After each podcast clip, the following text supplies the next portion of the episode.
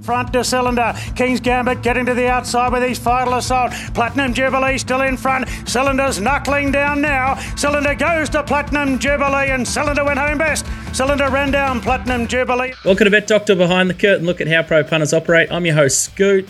I'm excited. Walt's here. He's done all of Sandown and Randwick. He's fresh. There's a dark cloud over the House of Walt at the moment. I don't know why, but good luck if you're... Yeah, today could be interesting. It's Autumn Carnival. You're meant to be excited, positive. No. Sprinkle dark, some on your breakfast. Angry. Hey? Angry Walt. Angry Walt. Mm. I think you bet better, Angry Walt. Hmm? You bet better. We'll find out. Back against the wall. Let's find out. Chip on your shoulder. Got that. Got a brick. I know a bloke who goes well when he's got a chip on his shoulder or a bee in the bonnet. DK, how are you, brother? You're looking fresh. It's normally me. We're flip positions, Walt. Yeah, no, I'm fresh as a daisy. Well, we got 33 here today, Melbourne the next 3 days, Nico. I've got a massive weekend on the drink coming up. I'm going on a bender Friday, Saturday, so might even sneak out to Moonee Valley Friday night, sort of halfway through to kick things off. But yeah, I'm going right, even though you're hoodied up, Nico. Like, let's go. You're still used to the old weather down here. What's doing? Oh, I didn't think it'd be as hot as it was this morning, but it's grouse, isn't it? Yeah, so beautiful. A few good days down here in Melbourne. I thought I better represent the Blues early in the season. Might even go to the practice match tomorrow. So there you go. We're up and about down here in Melbourne. Yeah, maybe there is a dark cloud over the Gold Coast at the moment. Yeah, shouldn't be. Well, no, it's gonna. I'd rather get struck by lightning than go to a bloody Carlton, bloody Geelong, anyone practice match. I don't care who they are. Friggin' Jesus Christ! How bad are they going down there? Hey, Noel Callow's back off suspension. Love Callow. There's 4,000 meetings, and he's talking about going to a goddamn practicing. What's going on here? I don't know. Oh. He's the one jockey that calls himself in the third person by his initials, the King. Like, no, he calls himself N'Callow. N'Callow this and N'Callow. Don't worry about N'Callow. He's back. Did you see what he said? Yeah, we all call him the King. They made me write a sob story so that I could come back a bit early to ride track work. What a joke. He's a bit... Loved it.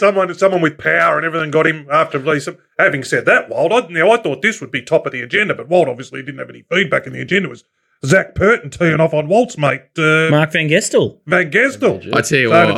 It's that looked an ultimatum to me. It's either going to be me or him.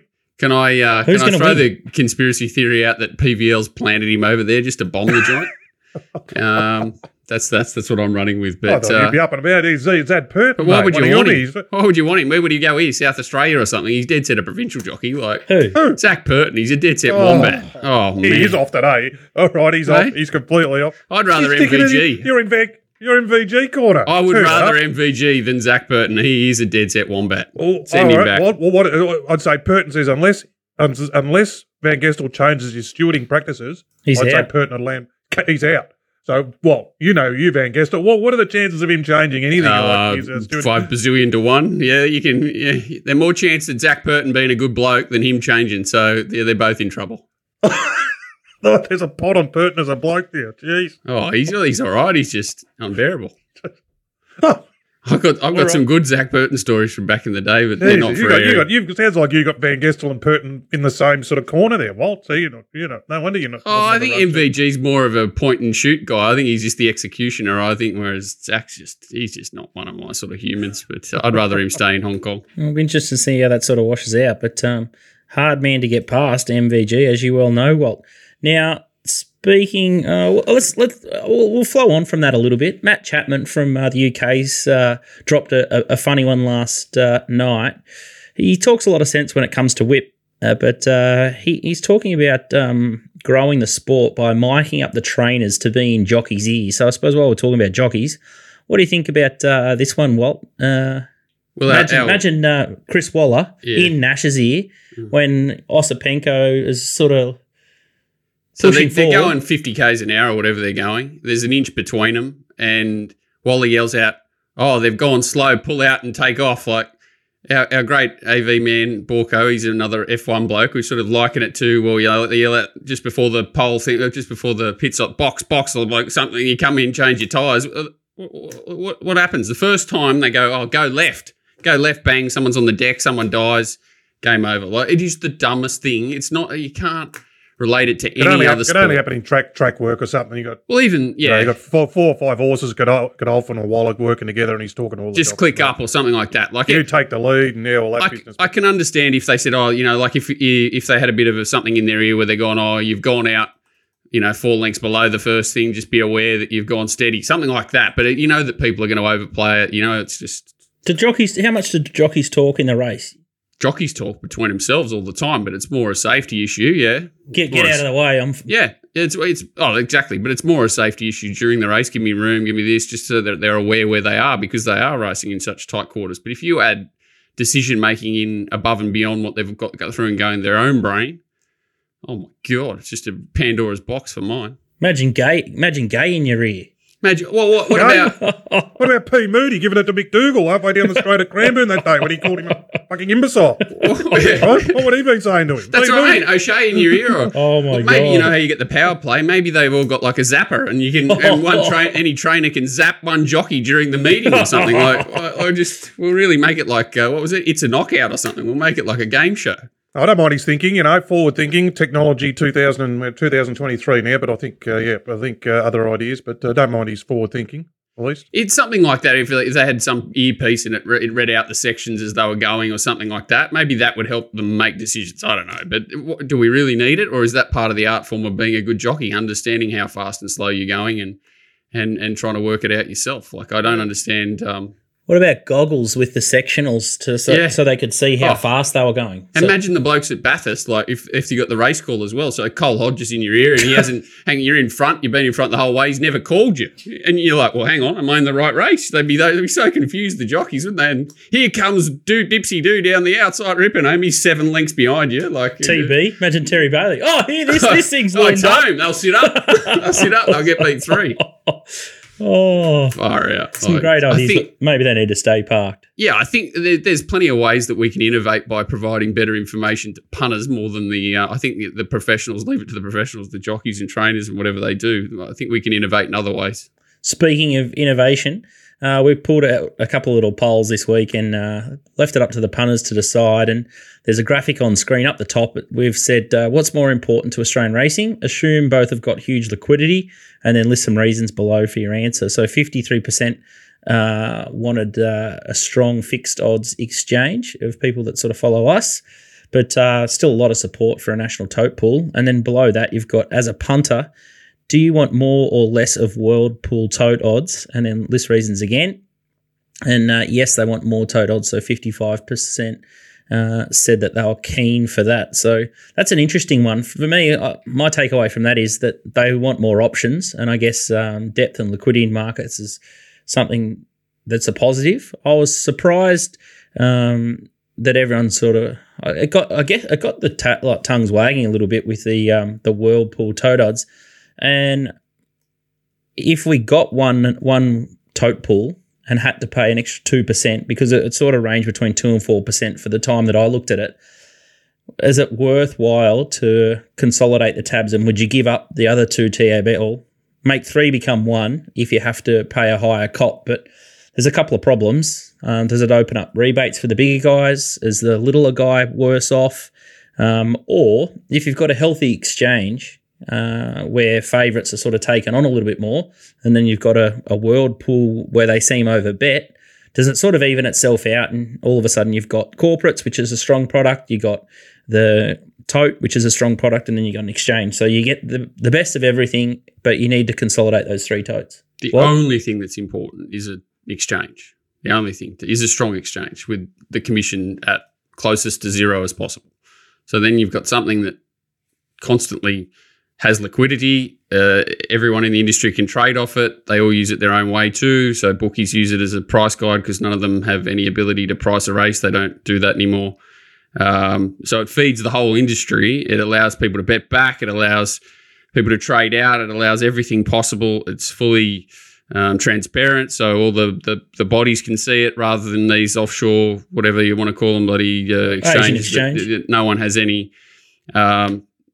ability to look at, whereas the world tote pool, as you said, is the higher commission, and that's to pay the bigger rebates to the syndicate. So you're taking on the best of the best in their own home ground where they're getting an advantage all the time with their higher rebates. So one out, the world tote, I don't really think helps anyone, especially the smaller punter at all. As a part of a best of 3, it does, because you get the variation in prices. So If the other two totes were to remain around with a world tote, I think that would help. It would help with exotics because obviously the pools are deeper, but yet then again, you're taking on the syndicates and everything. Whereas at the moment, the pools are so small where we're looking that I doubt they're even playing in those pools. And if they are, it's to a smaller degree. So I don't think the world totes are a big win for the industry. I don't think it's a win at all for little punters. And if it became one tote world tote, it'd be just a straight loss for the little guys.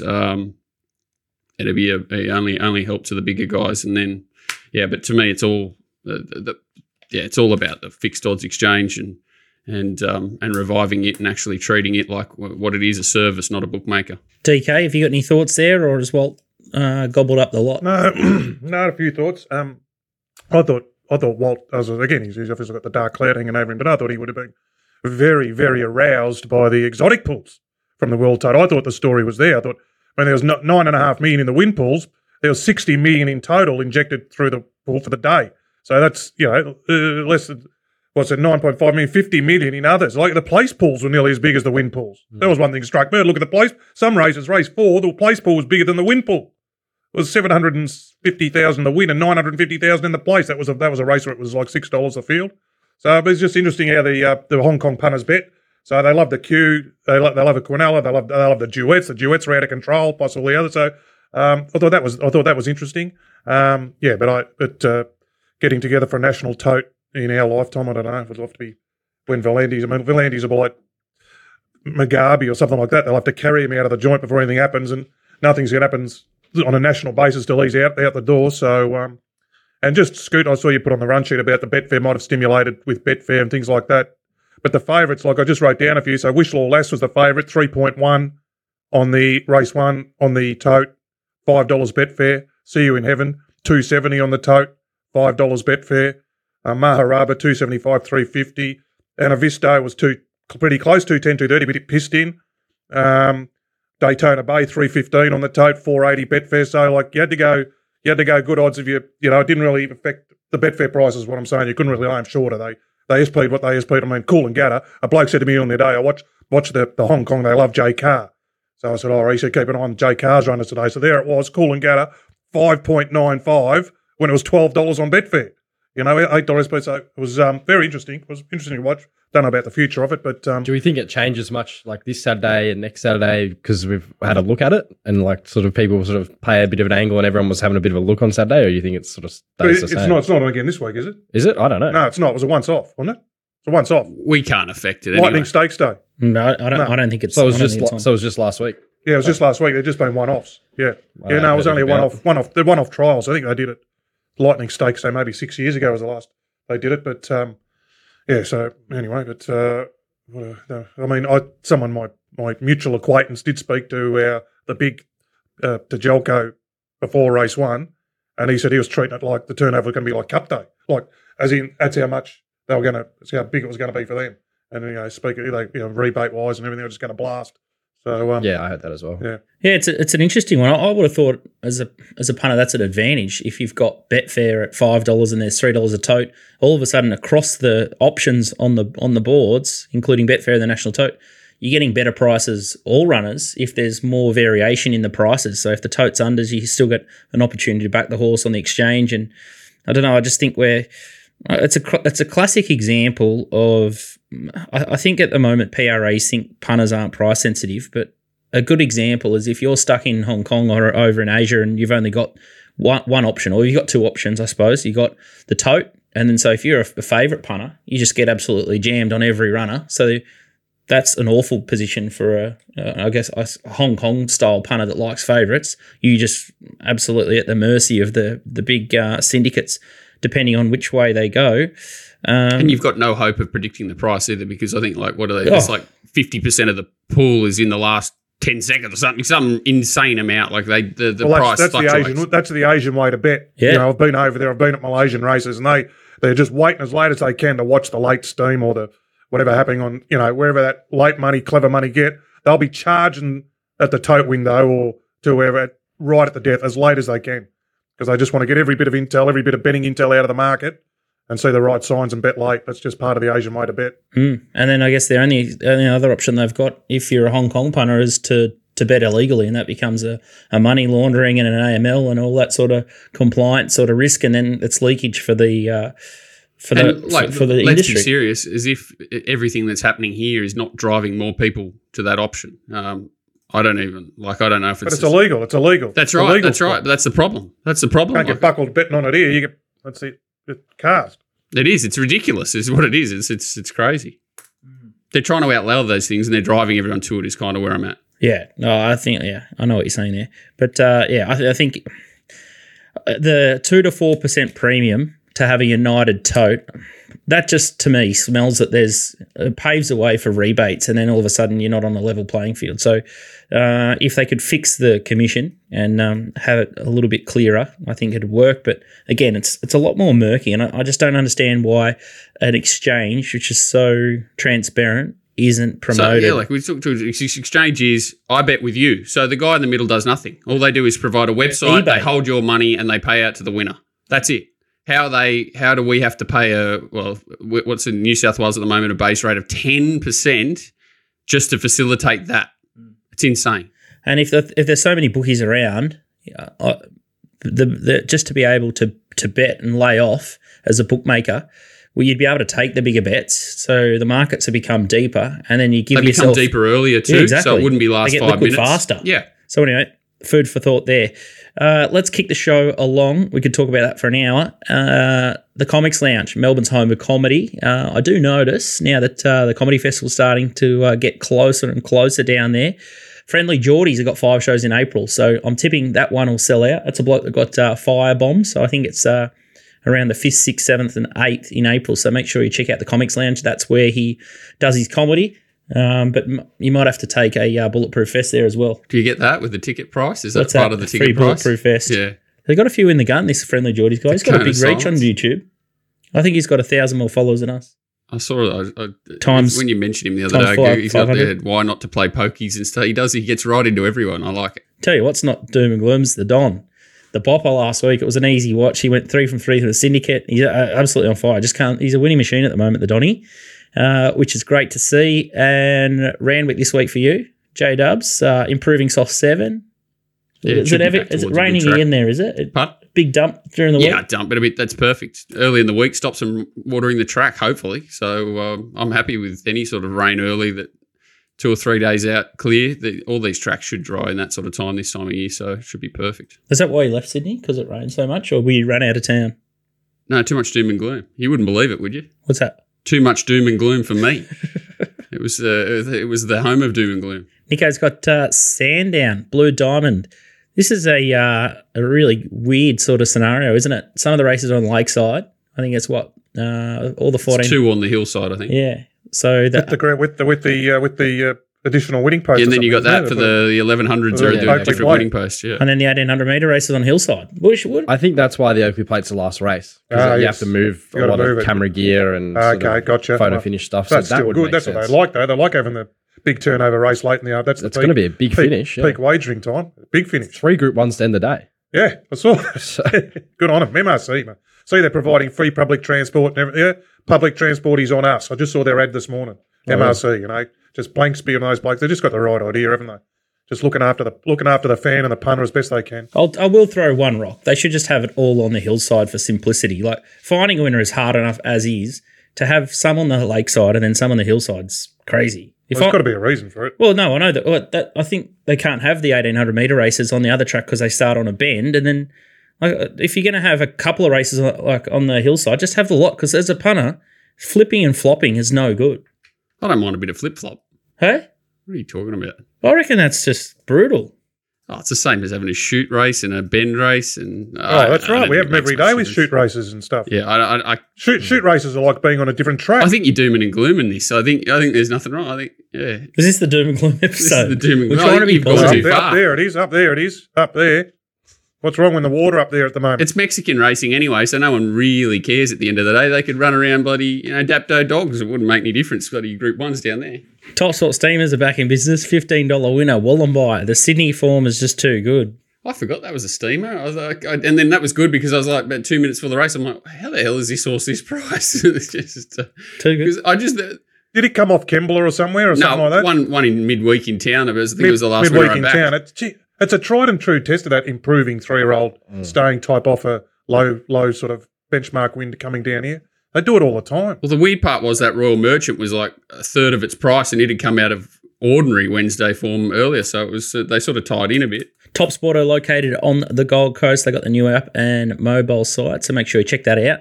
Tristan loves to take a bet, and they're Auszone, which is the best part. None of that money goes offshore, so that's what we're about here, trying to support the industry.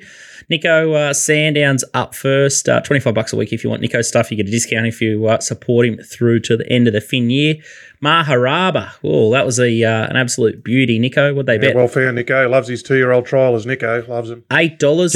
Yeah, that was one on the World Tote that was smashed. That ran, I got it here, it ran $2.75. Like, whoa. Well, you were tipping it at $7 or something, were you? Yeah, we were $5.50 earlier in the week, $6. So yeah, well, you got it right because you potted the Godolphin thing. It was express, and your thing was a steamer. I love .com there. Oh, $17 or whatever it was. Wallenby and the big headlights, bold colours. Next race $2.75. When the other one, it's $4 everywhere. Oh, no mention. You wouldn't believe that. No mention of the global tote price for old Maharaja. Oh, Global Tote. Remember Global Tote? Who was that old mate from the punting show? Who was that?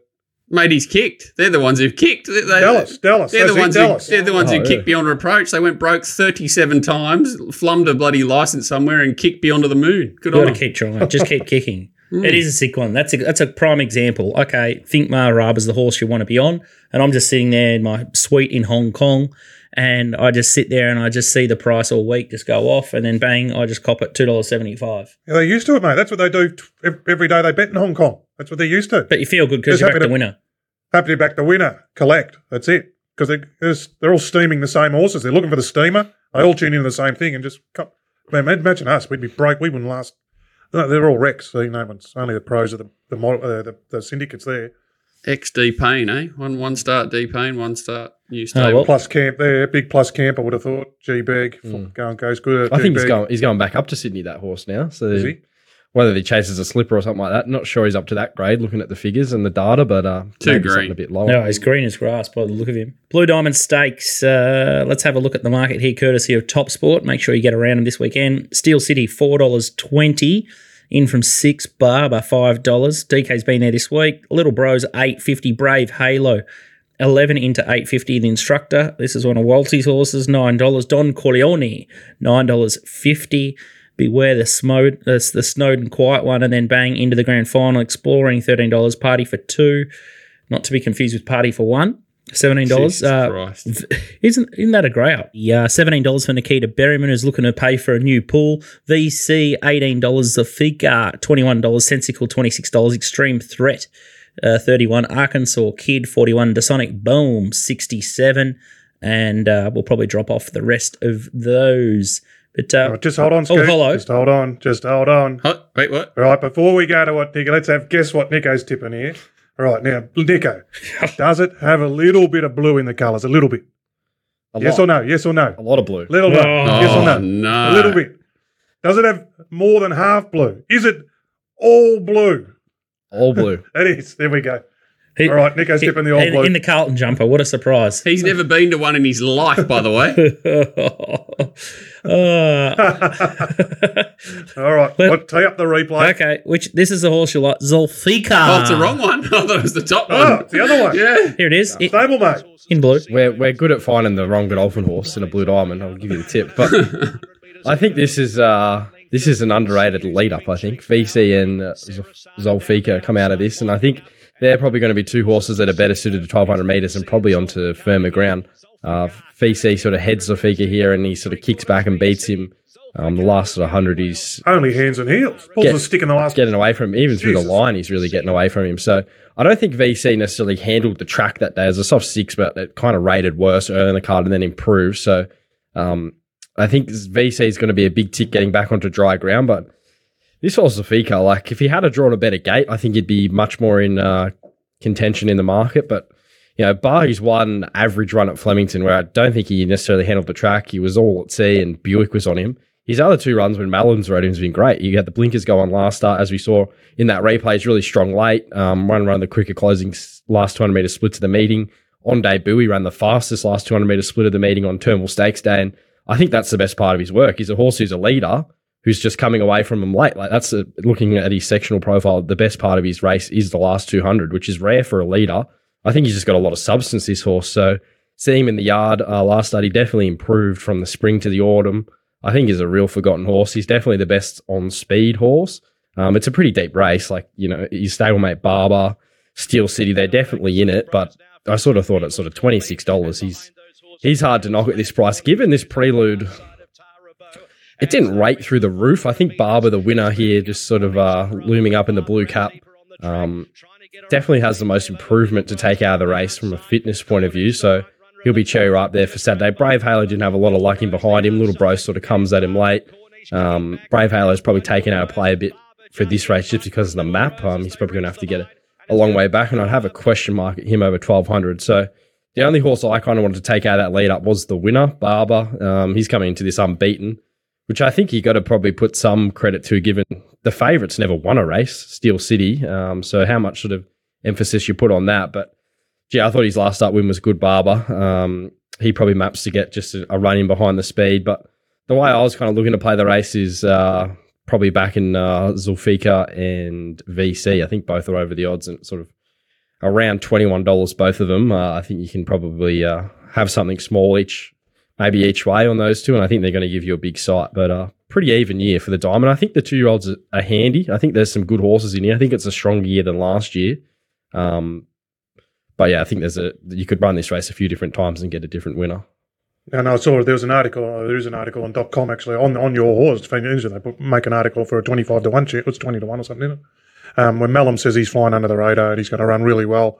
They took him as Cummings does, tick all the boxes, took him to Sandown on Tuesday for the gallop, said they worked together. Mellum said there wasn't nothing between them, no work, so it's just going to be, he said, I'm going forward. He relaxes, so that two-year-old sent him forward, they can pull. And that was my thing, sort of, sometimes when they're going up to 1,200 from a wide draw, it's different to coming up to 1,200 with the economical run from a low draw, but he said he'll come back underneath him.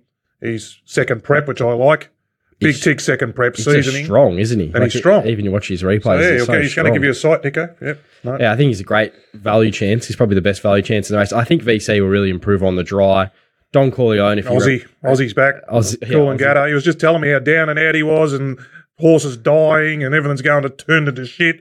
He had about 12 seconds in a row. There it was. Coolangatta wins the Group 1 for him. Well, right camp, isn't it, Mar Eustace? Like, they're two horses at, 20s and 21 and... You got Godolphin and Mar Eustace. You got Malum and Brown. They're both flying. I think they're right in play. They're probably the two best of the rougher chances for mine. I think Barb is probably the most likely winner. Steel City's got talent. She gets the blinkers on for the first time. She gets B Shin. She gets a lot of ticks. But Instructor, is it? What do you make of it? I don't think he'll run 1,200. I think the pressure for the front will really sort of find him out. I was hoping he'd be short and I'd really sink the boots into him. But at $9, he's jump out in between runs against Anavisto didn't. Sway you at all? It was looked all right. I thought it was average, to be honest. He was under the pump. His action kind of went. Wouldn't be surprised. I wouldn't be surprised if that trial was an indication that he's towards the end of his prep. Enough. Yep. Just how weak he was late. So even sort of year, I think Barber's probably your most likely winner, but I don't think there's that much value at the price. I did mark him favourite, but Zulfika and VC for me, just at the odds. I'm just going to say three words to you, Nico. 1,000-meter Island. What do you think about Zulfika?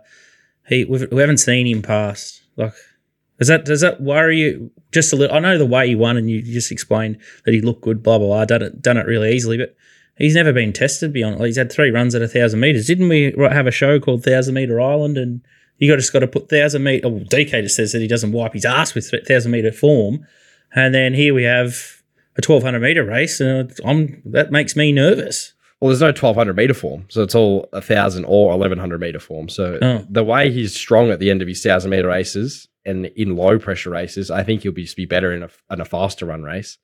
So I'm saying 1,000 to 1,200 for him probably isn't as big a worry, say, for a horse like the Instructor who sort of got out in front, led, and is really sort of empty at the end of it. He's strong at the end of 1,000. He's run one of the quickest splits of the meeting last up at the end of 1,000 meters. So it's in the data. It's in the punting form data, Scoot. Love it. And he's 20 to 1, so you can take the risk. I agree. Okay, so I'm going to ask you about a Sydney horse now, Mr. Walter. Yeah. Don Corleone. He had a bump with this horse that looks like a bloody giraffe, this Cafe Millennium or whatever, at the start of the race. So they just basically come out of the barriers, a bit like you and DK, bang, like bumped into each other. And Snowden on grand final day, I think he can sit closer from barrier 3. He's got Zara. What do you think about that horse as a horse? So its first start obviously had a lot of room to move that wide, just rounded him up very strong the other day. Everything went the wrong way. Wasn't the same horse. The horse that showed up its first start, he's one horse that does look like 1,200 metres will not be an issue. And like you said, soft draw, lot going in its favour.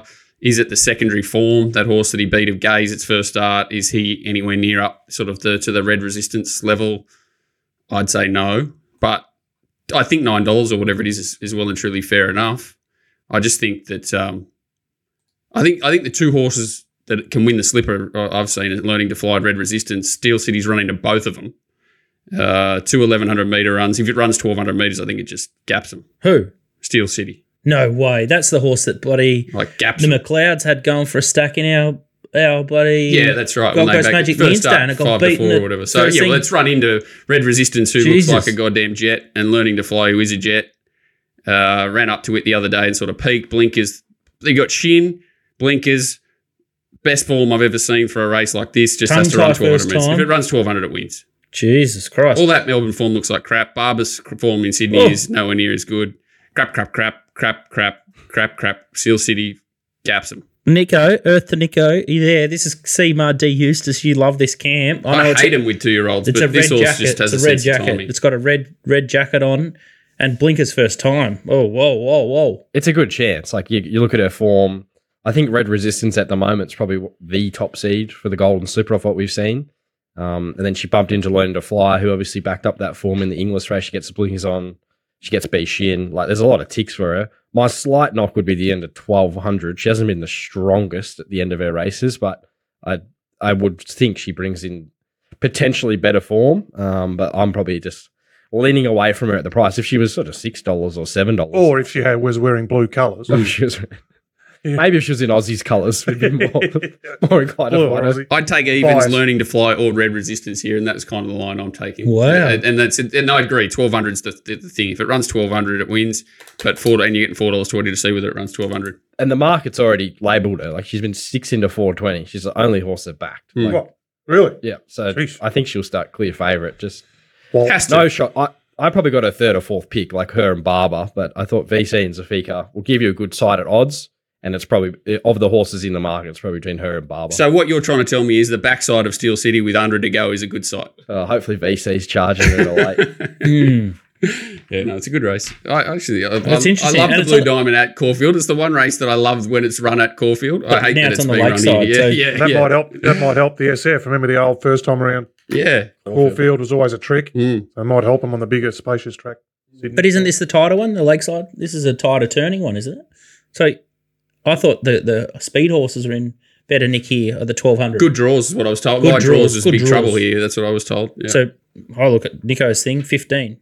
Draw 15. But I love the price. I love shopping outside the market. It's beautiful. I think you'll get it like OSL or 1 out, 1 back. Mellum's going forward. Hopefully. The horse that I thought was a knockout chance was Arkansas Kid. He gets a better draw. He got flattened last start and 40. He's a complete wild card. 40 to 1. Complete wild card. Beautiful. He's had the float up and back. He might be tougher, and who knows? That's Hawks? No, Hayes. Oh. Yeah. No, it's casting. Why? Don't know. No, they didn't they? Dwayne Dunn and the Hawks used to always win. Hayes has always used to win the Blue Diamond. That was the last winner I backed, Slick Chassis. Slick Chassis? Yeah. Just kept D-Dunn. Whatever D-Dunn was on, he'd win at 20s, 50s, 40s. I remember the hole I was on at Concord Golf Club the day at one. I was carrying the big transistor around. And I dead set smashed it. I was that excited. I smashed the transistor. I threw it. Yeah, it was very exciting. Little Bro's Blinkers on was interesting. And Brave Halo's got barrier 16 and poor old Ollie. Next race. Okay, good. There's a couple you haven't mentioned, Stuart. Still go. That's 17 horses. Oh, well, how many are left? People are doing quaddies and stuff. It's a quaddie leg, so I'm just trying to put the top six in. Is it a cross quaddie? Do you have to take two different quaddies because they're two different tracks? I've got no idea. That would be a good idea. Well, it's definitely there's definitely cross races in the quaddie. All right, no replays here. We'll just look at the market, and we've got a viewer question actually. I'm Thunderstruck $3 here. Alligator Blood, Waltie's Horse $3.90. Mr. Brightside $5. One of DK's Nugget $5.50. My Oberon $10. Law of Indices $15. Aegon $17, and Mr. Mozart's been spec 21 into $17. And we've got a viewer question here. This is from Trent.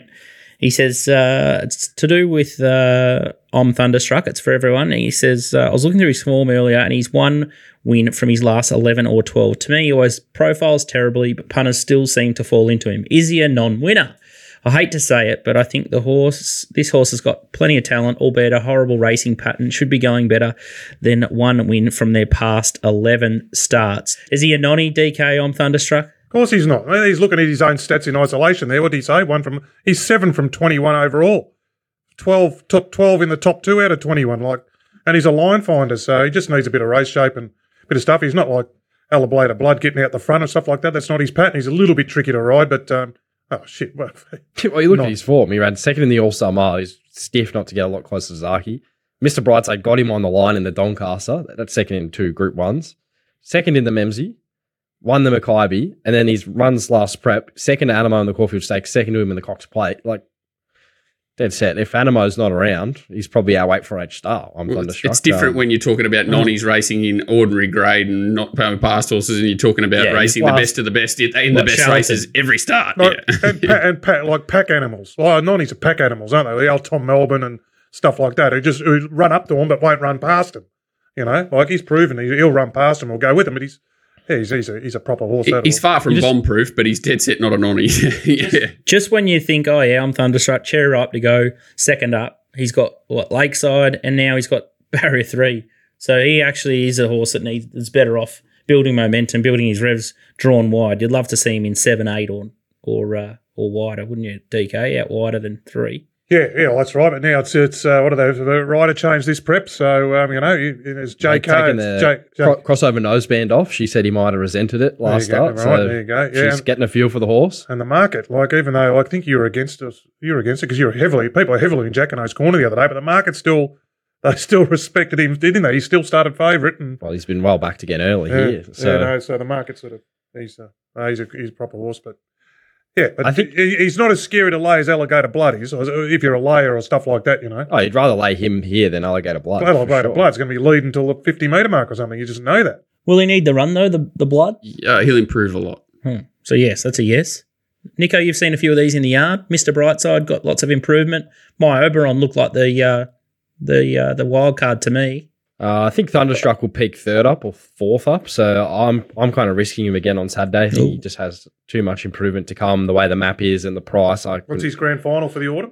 Well, it's probably the All-Star Mile. It is the All-Star Mile. So that's next start, same as Alligator Blood. So I think they're both probably horses that are 2nd or 3rd up, into those grand final races. They're going to be sort of right there. My Oberon's going to be spotting him a big head start, and then what else is in the race? Aegon couldn't get past him last start. You'd be sort of thinking that's similar here. Mr. Brightside's the same, probably All-Star Mile. So it kind of just leaves you with Nugget. He's just going to probably land up outside lead, maybe one out, one back. And if he runs up to his last start, Thunderstruck might not be able to catch him from the draw, especially around Lakeside. And if Alligator Blood's got a chink in his armour late and he's sort of fallen in a bit of a hole the last 50, he's probably the horse, Nugget. But he's probably not the weight for age class of the other two, but...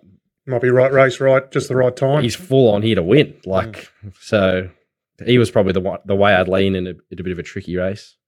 Yeah, I could probably back Alligator Blood and Nugget. I think if Alligator Blood's close enough in the yard from a fitness point of view, he's definitely right in the race, and I'd still have him favourite in my market. But I'm Thunderstruck looks pretty short at $3. Obviously the class horse, but he's going to need a lot in his favour, especially at the Lakeside.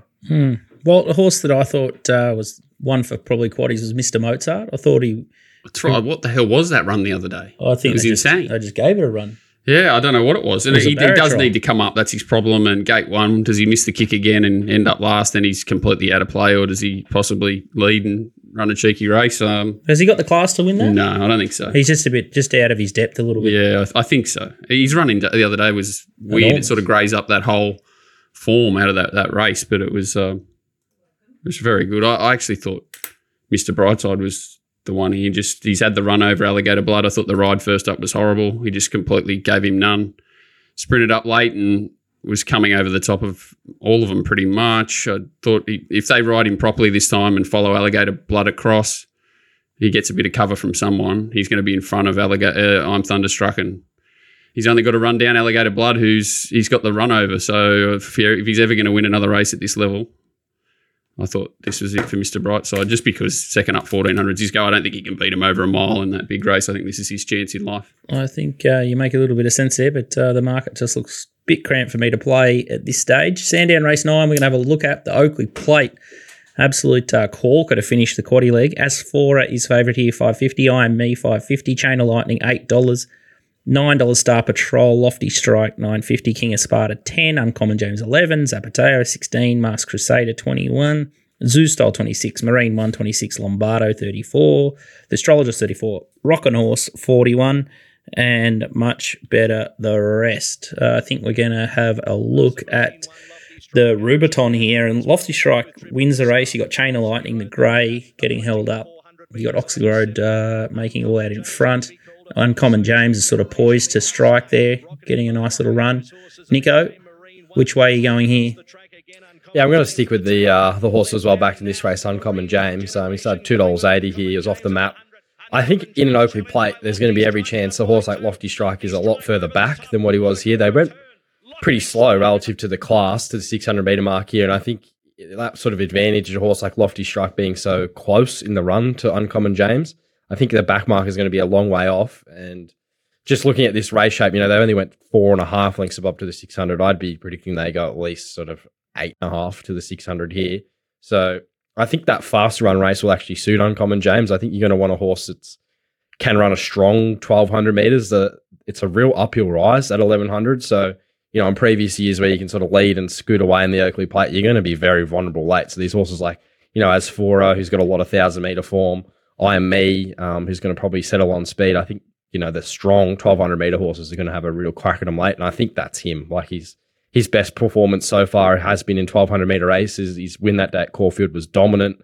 I know he didn't beat much, but the clock backed him up and suggesting this is a good horse. From 14, he just stays out of trouble. Thompson gets back aboard, which is probably a negative from D Lane, but he knows the horse. So I thought he should probably be shorter, and I think he's probably the one that's going to be suited to the fast, high pressure of this race. I was very surprised. He's $11, and I think the market probably comes through him on the day. TK, you don't want to put your two bob's worth in? Not interested? No. Well, that'll be a spectator for me. What's that, an open handicap, Group 1, $6 a field? That'll be what's the spectacle for me. Yeah, I just thought with, given it is $6. Well, he's 10 to 1. What's yours? Yeah, he's $11. $11. Well, he's our favourite in the lead-up. And I think that is a good lead-up because Asfura's coming out of – she got very questionable form. I have no doubt she has talent and she's run some strong enough figures to suggest she could win an Oakley Plate, but I just thought at $5.50, she was easy enough to be against. I Am Me's bringing in some strange sort of Sydney form. It's hard to line up. She gets Jamie Carr. She's definitely in the race, but I couldn't back her at $5.50. I was sort of thinking it's probably Uncommon James and Star Patrol who have had a look at the course and distance. Both ran well. Star Patrol had a lot of improvement to come. He does get the glue on shoes, which is probably a knock, but I think that's factored into his price early. So they were probably the two for me. Lofty Strike's definitely in play. That was a huge first up win. If he can still represent and rattle off that sprint, which he did first up off a faster tempo, he's a proper horse, but we're going to find out on Saturday. I was thinking the Rubiton's probably the lead up, and I think the winner might come out of that race, and if it doesn't, it's probably Star Patrol. Sort of taken on Asfura, I Am Me. Couldn't believe King of Sparta was, $8? Some places he's $10 at Topsport. He should be $30 off his recent form, I thought. So, yeah, Uncommon James, maybe 1 by 3 or something like that. I think he's going to give you a big sight at the price. What about the blue colours ripping down the outside first up? Well, you look at her, her run against Asfura, where she probably should have beat her, and she's $16 and Asfura's favourite. Buick off. It's off blue as well. I thought its trial was ridiculous. Obviously, the gate where it gets to, if it drew low and you knew it was going to land sort of midfield and bottled up a bit, I think she'd be really dangerous. She's probably going to need a little bit more luck from the draw. But, I think in a normal Oakley Plate, she'd be right in the race. This is super strong for an Oakley Plate. Even, I think Masked Crusader's probably in the game if you can get back and really run on. His jump out was good. It's probably suited better to a handicap than weight for age conditions, I would have thought, given he might not have the class to beat him at weight for age. So, yeah, deep race. I think Uncommon James will come out and be one of the better horses out of the race, maybe over 1,400 metres, but I think you're going to want a horse who can run a strong 1,200, given it's an uphill run and they're going to go quick. So he looks the horse to me that's a bit bomb-proof at the price. He looks the horse if he can jump. I think he has problems just getting away, doesn't he? He has a lot of problems. When he doesn't have problems, he's got an engine. He's got a big engine. I thought Lofty Shrike was the real good horse here. Strong 1,200 metre horse. I think this is your man, and this is a horse that they put in the Rubiton because the horse is just going enormous and just going far too well. And you just saw his devastating finish. I know Chain of Lightning was probably entitled to go close to him that day with no luck, but this horse could be more back upside for mine, Lofties, than Chain of Command or Chain of Lightning or whatever it's called. Yeah. Well, he burst on the scene and he thought, "Oh wow, how good's this horse?" And then I think he had a setback. It was just maybe not quite 100%. And then his runs in the Coolmore Stud and Champion Sprint were good. And now he's just come back and gone bang and put the riding in the wall. If he can replicate that, I think I can't believe that he's sort of around the $10 price. I'd have him much, much shorter than that. He's definitely going to be a bet for me, Lofty Strike, and a little mental health bet on Masked Crusader, but I'm happy to have a real good swing at that $10 Lofty Strike. I think can't believe the price, actually. Is that all Melbourne? Can I just ask you about a couple of horses because I just like it and just want to put him on the spot? Yeah, Jesus, here we go. Christ. New segment. Call Died, whatever. She's just an interesting horse down there. She's like $5, whatever, nothing too exciting. What about Espiona, the horse that sucks my brain every time it goes around? Small field. Thought it was just an absolute shocker from Willie first up, just sits back to this time 1,400 and goes bang. Any thought there? Deep race. It's like 480 of the field. Tora Jean, Pride of Jenny, they're probably the horse you got to catch. She's full on in play, I think, on the dry track. The way the race shape works out, she just could have a better turn of foot than a few of them. Exactly what I thought. If she runs up to her second up run last prep, I think she'd be right in the game. She just can be extremely inconsistent. That's it. This is last chance for her. Last chance D-Day. In life. D-Day. And what about another Team Waller? I'm Team Waller. The Mighty Surefire just had the little look around first up, straight to 1,800, perfect draw. And I thought he was very dangerous on Saturday.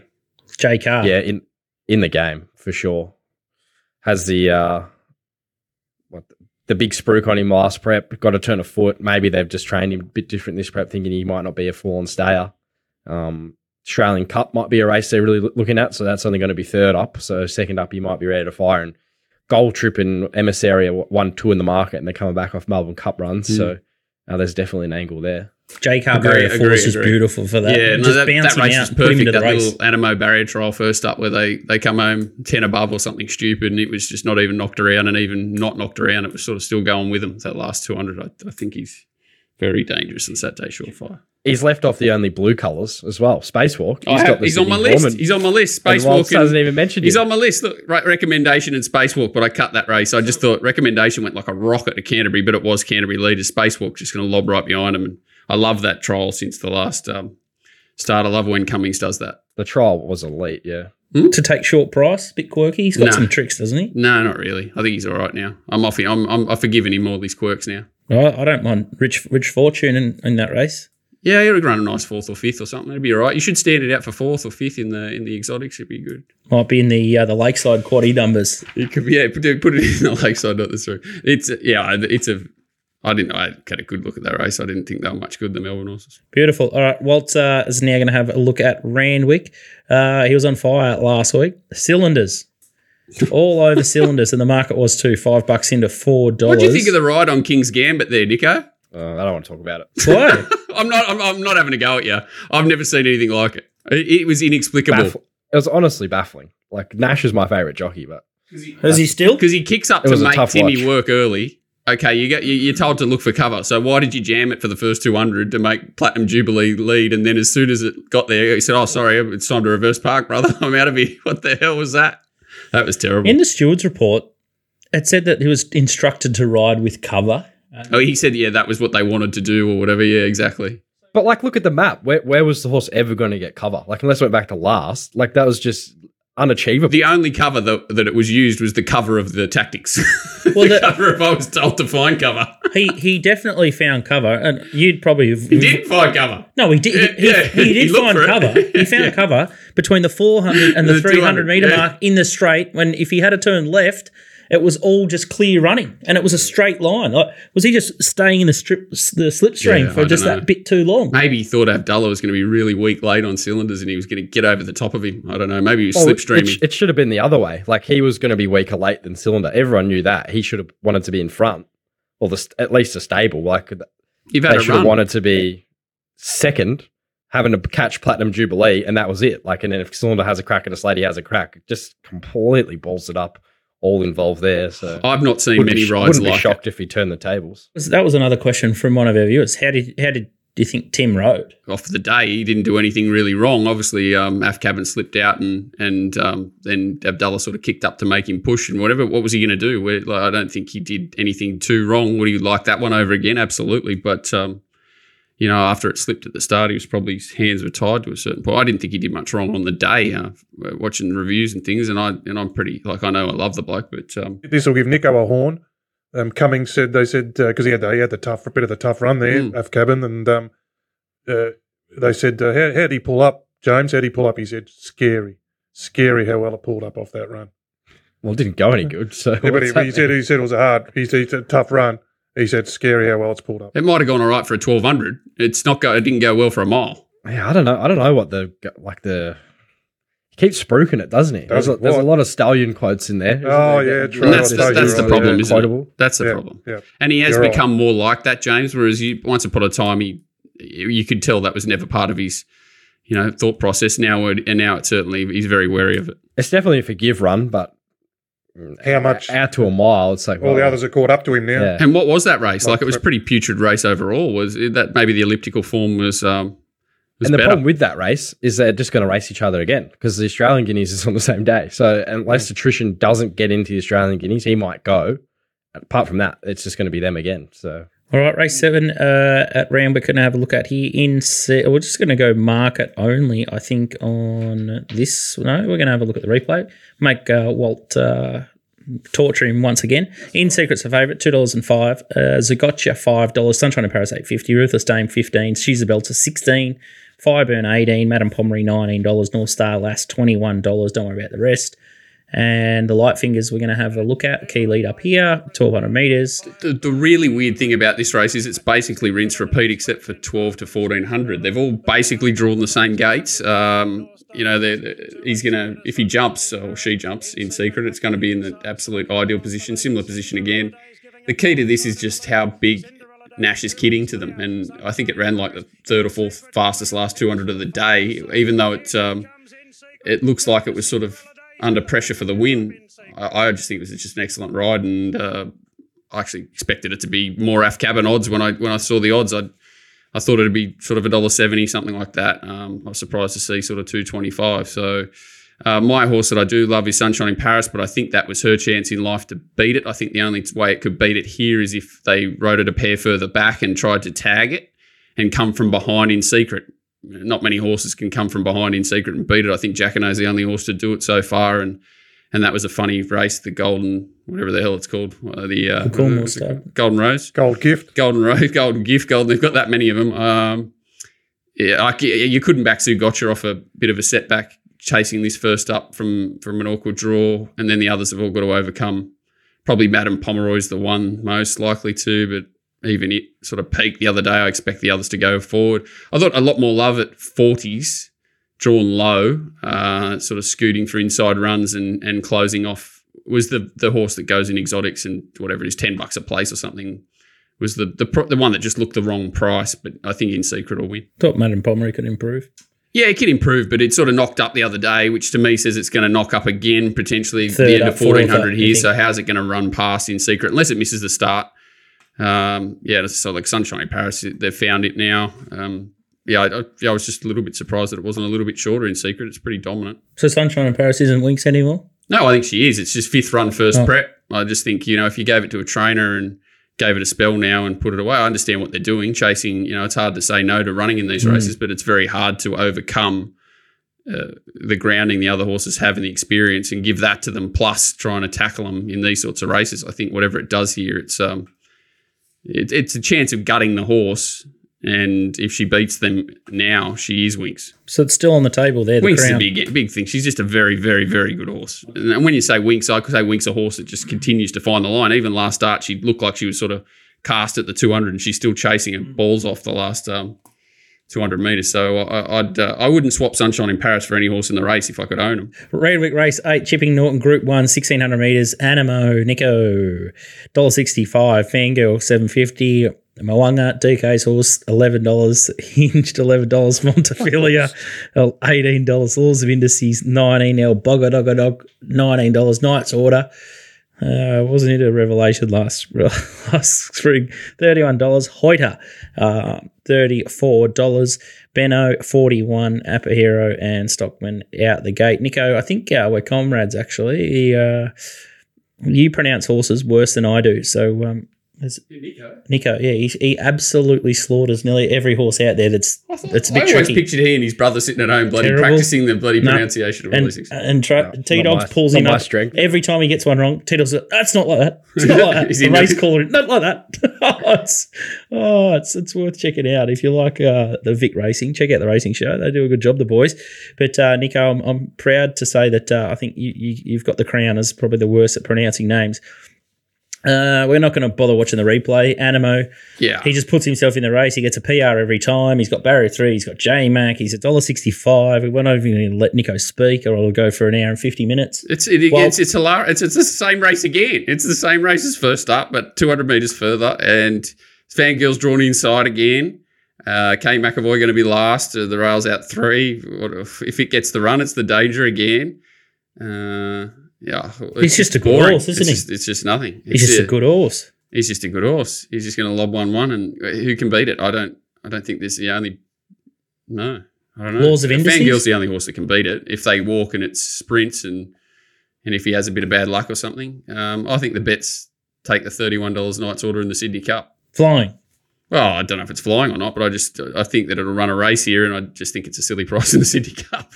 Okay. Any comments, Nico? Not really. Like I think Fangirl's the only danger. Like she was huge first up.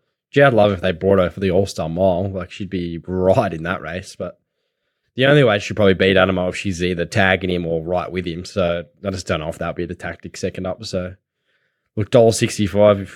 You could make a case it just should be shorter. You'd do it, honestly, though. If you owned it, you'd do it, wouldn't you? Like, because the chances are they're going to walk.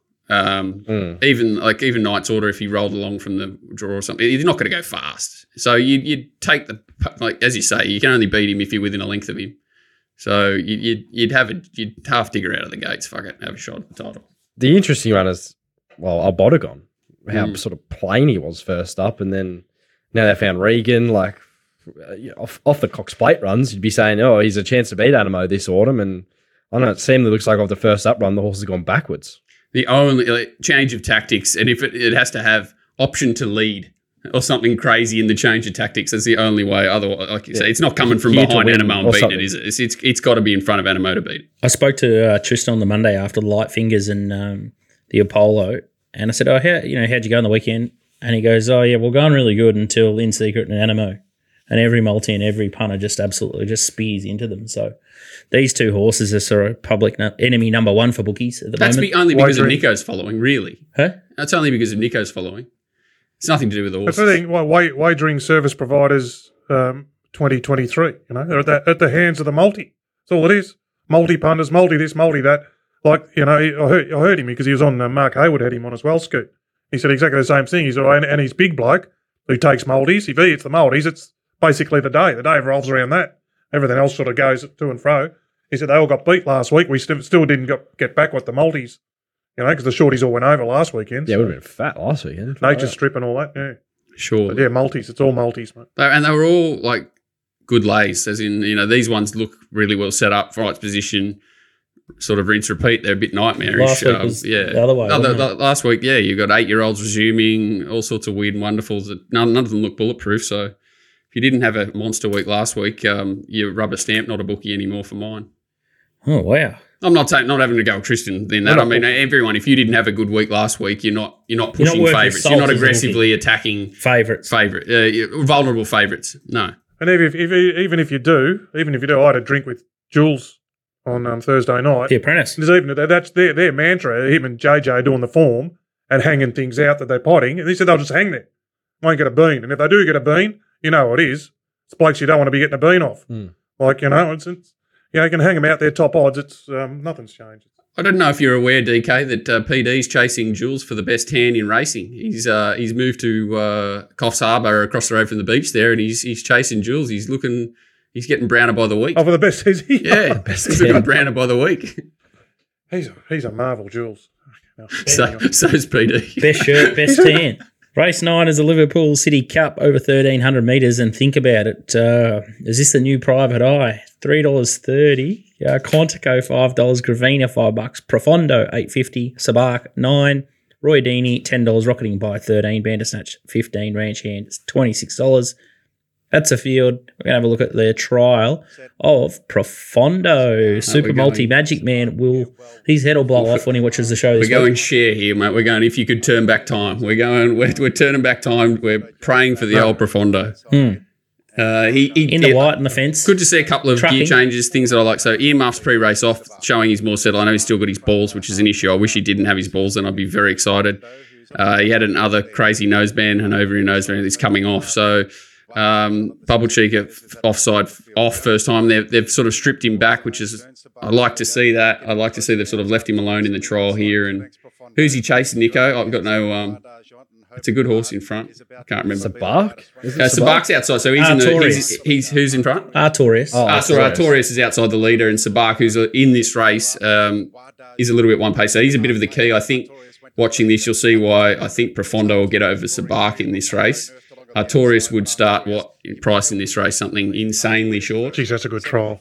Yeah, and for a horse who's been in the wilderness. That's it. So and are you showing the other one as well, or are you not showing the other? No, not showing the other. So what was the first up run last time? We nearly beat Animo. Got beat 1.75 by Animo. And I reckon they rode it the wrong way. They rode it wrong. Yeah, they rode it off speed there, and he resented it, and still only beat a slow run race. So obviously that's going to bunch the margins up. But to be beat 2 lengths there, run third. This time he's resuming in against a lesser quality of horse. Yeah. Absolutely nothing. Nothing. And Gravina's sort of 5-2. I thought its run the other day was only fair. Sabark's, in the market. Quantico, they all come out of that race, which was the Mr. Mozart race, which if you say Mr. Mozart probably should have won by 3, what does that say about the race? Think about it's coming out of a what?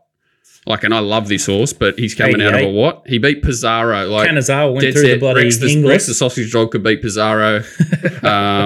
And he's here. So he can run well. Bet 53. He's dropping a kilo and going up 37 grades. The sharer of the turn back time of Profondo would have started $1.50 in this race, and $8.50. It's got to be wrong. It's got to be dry track. Yeah, and a dry track. Yeah, Chad. I don't mind Chad just because there's not a decision to make. He'll just flop wherever he wants to flop here. There's not great speed, but he shouldn't be too far off him in the first 4. And as long as he doesn't do his nut act and whatever, I just how can't start $8.50? Like what? It's crazy. I think Super Multi Man Magic Man will have Profondo in his multi to win a new house. He loves it. Yeah. He loves that horse, and he's got Thunderstruck running around the same weekend. Oh. Yeah. I just can't wait to the end of the day that we're chasing Profondo, and then if we miss at Profondo, I think we've got the Oakley Plate on the hillside downside second winning post 20 horse race to really get out on it. Should be a cracking day Saturday. How good are they?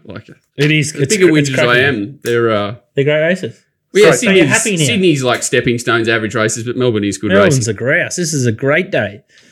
Can't wait for it.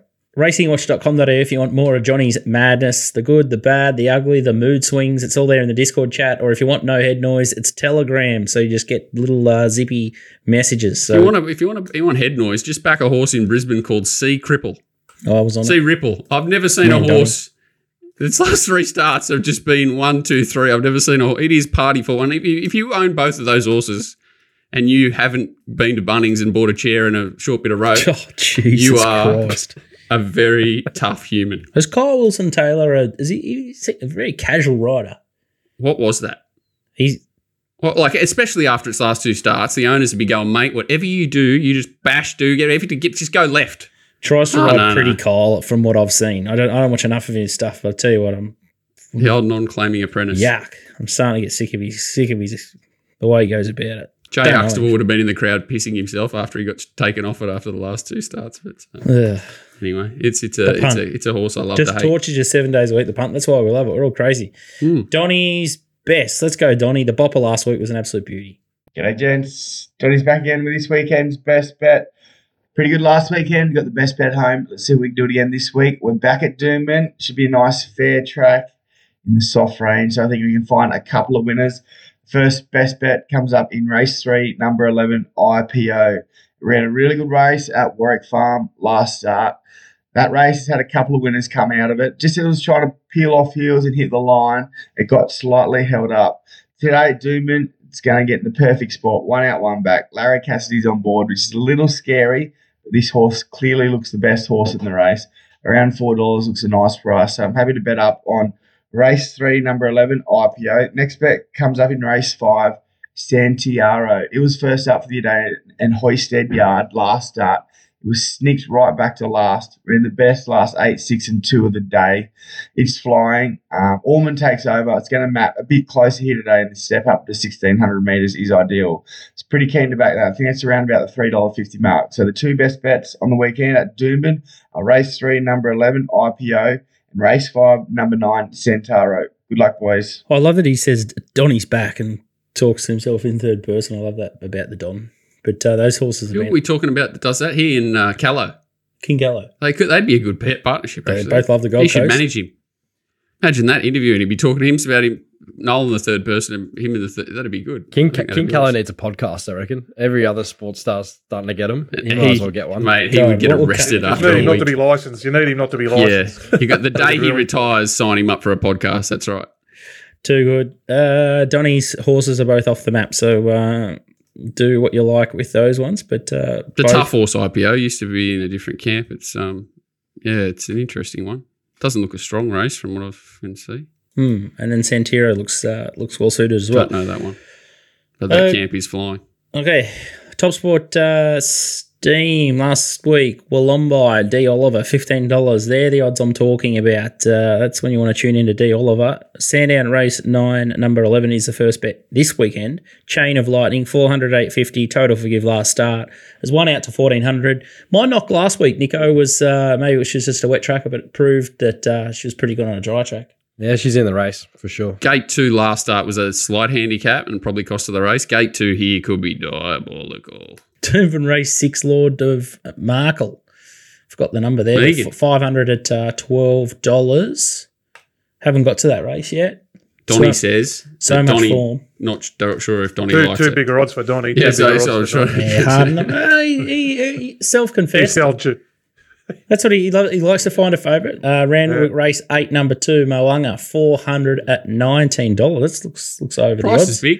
Yeah, a big price. I've got the price early there. Price big, no knock, but needs things to go its way. She got a Ferrari, Annabelle, now. She's got a Ferrari. I tell you what I don't want is any of the pressure that she would possibly have from buying 9 million horses. That pressure would... I can't sleep at night owning a house and having to pay it off. I couldn't imagine owning 46 bazillion horses and having to sell them and pay them off. She's flying, isn't she? She's got a big set of nuggets. I'll give her that. That's all. She's opening training centres everywhere. She's buying like a wounded bull. Good luck to her. And she's got a very, very nice 2-year-old. I think that's the end of the show. DK, good luck on your bender. You'll need it. Well, every bit of bloody your late 40s. Good luck with that one, mate. Thanks, Scoot. Yeah, look, late for it. That's right. I don't come around very often. You've got a good lead in. Kilmore tomorrow. That doesn't scream DK. No, it doesn't. No. Yarra Valley doesn't scream DK. No. I've been betting at Kilmore for 30 years. I could count the number of times I've won there on one hand, I reckon. So, it's sort of in the bin. You might have to get up and about for Terang on Sunday. Oh, Terang. Yeah, I love the Flemington in the bush. Lindsay, Wild, all my camp, Dabinick. Lindsay's flying far out. Oh, yeah. Anyway, no. Looking forward to it. Big weekend. Looking forward to Sandown, really. It is exciting carnival down here. Mm. You'll be out there, Nico? I'll be there. All right. Good luck with your Godolphin bets this weekend, Nico. And if you want his mounting yard, make sure you check that out. Big thanks to everyone. Cracking show. And, I think it's going to be great racing. So hopefully the track plays pretty fair. We'll see you next week.